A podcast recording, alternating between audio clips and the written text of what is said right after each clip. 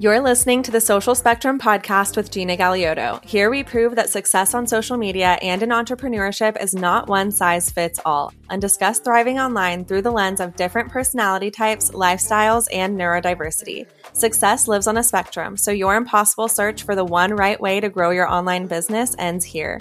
On the Social Spectrum podcast, we'll unfold your right way instead. Let's dive in. It is currently 6:18 on a Friday night and I am sitting in my car in the dark recording this podcast episode. Do I want to be doing this? Not necessarily. the current version of me does not, but I do know that this is something the higher version of myself would want me to do for my business. So I was just like, you know what? I have learned a few things over the years of being an online entrepreneur about how to get shit done whenever you're just not feeling it and not only can I put those into practice right now in order to get this podcast episode done, but I can also share them with you as the content of this episode, killing two birds with one stone. So if lately you have just not been feeling it, this one is for you. All three of these tips have saved my ass countless times when I found myself in a situation when I just don't have the motivation to do something, but I need to do it anyway. I saw a huge shift in myself after implementing this tip that I'm about to share with you first. This tip is called the five second rule, and I first learned about it from Mel Robbins. I just happened to come across her TED talk about this subject. So, here's how the five second rule works. Essentially, whenever we have an idea pop into our brain, the first thing that our mind wants to do is talk us out of it because our brain just wants to keep us comfortable and safe. And it knows that what we're doing right now is comfortable and safe. And it doesn't necessarily know that if you change the situation in any way that you will stay comfortable and safe. So in order to avoid your brain talking you out of the idea that you had, the instant you have an idea, you're going to start counting to five in your head or out loud. Start taking action within five seconds of the thought popping into your head. What's interesting is your brain is not going to feel as much of a need to stop you once you're already in motion. So even just the simple act of standing up could give you all of the motivation you need to actually get started on that idea or task. And if it doesn't at first, that's okay. This is a trained muscle. So if at first you stand up and you're like, ew, absolutely not, I'm still not feeling it, you can sit back down if there's not like a huge deadline ticking on it, obviously. But you'll notice next time it'll be easier and easier to take the next step and the next step until you're taking action. So if you're a procrastinator or overthinker like me, this is definitely one to keep in your toolkit. The next tip I have for you feels so much more simple than it actually is to practice. Understanding that done is better than perfect.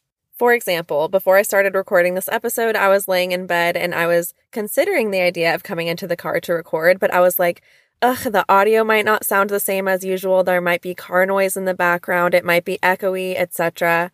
And then I was like, you know what, Gina, done is better than perfect. And you know what? For me, the truly important thing is that you receive this value and not that the audio is perfect and crisp and clear. So I had to learn that I used perfectionism as an excuse or a crutch for putting things off. So again, just remember done is better than perfect.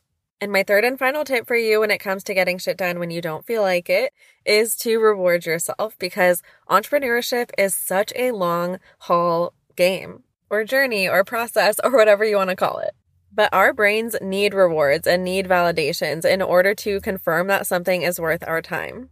Our brains are going to try to protect us from the quote unquote suffering that entrepreneurship does bring, meaning sometimes long hours or having to do things you don't want to do, etc. Unless you prove to it that there will be some kind of short term rewards for your actions. For example, I literally put cookies in the oven before I came out here. They're going to be done in perfect timing by the time I go in. It's basically like giving my brain a little pat on the back for getting my ass out of bed and coming to do this. Because that's literally how the habit loop works.